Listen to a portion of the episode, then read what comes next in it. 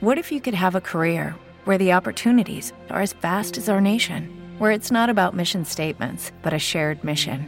At U.S. Customs and Border Protection, we go beyond to protect more than borders. From ship to shore, air to ground, cities to local communities, CBP agents and officers are keeping people safe. Join U.S. Customs and Border Protection and go beyond for something far greater than yourself.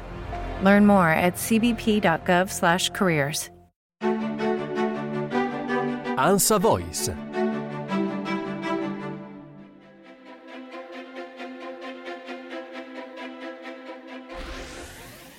Sono senza risorse economiche, spesso neppure hanno il medico di base, ma non conoscono i propri diritti in materia di salute.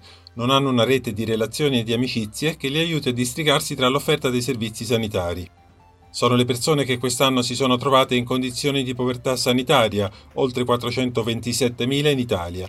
Sono aumentate del 10,6% rispetto al 2022 e si sono rivolte al Banco Farmaceutico per ricevere gratuitamente farmaci e cure. E cresce anche, secondo l'Agenas, la mobilità sanitaria, cioè lo spostamento dalla propria regione di residenza, generalmente dal sud al nord, per trovare risposte ai problemi di salute, con un valore che in termini economici si aggira sui 3 miliardi di euro. Io sono Raniero Nanni, sono un giornalista dell'Ansa e ho parlato con Paolo Nessi, portavoce di Banco Farmaceutico. Le persone povere che si ammalano abbiamo riscontrato che hanno particolarmente bisogno di gastroprotettori, di farmaci per i disturbi da raffreddamento, di decongestionanti, di antipiretici.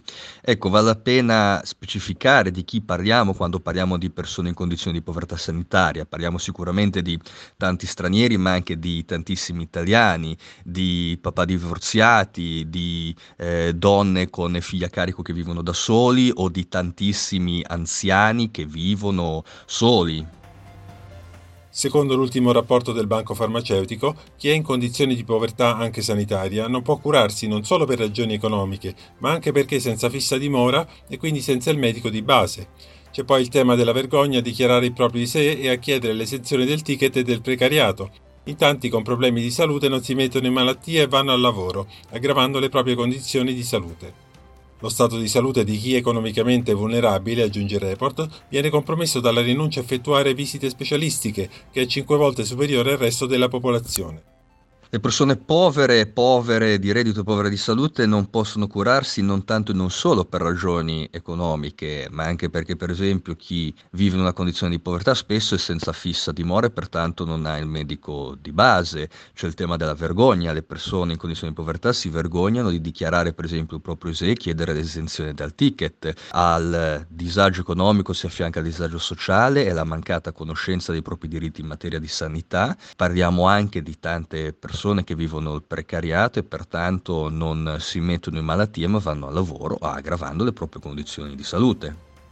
Il quadro che emerge quindi non è confortante, soprattutto se si considera che, secondo il Banco Farmaceutico, quanto le famiglie spendono di tasca propria in medicine continua ad aumentare, dal 7,6% nel 2022 rispetto al 2021 e di ben il 22,8% dal 2017 al 2022.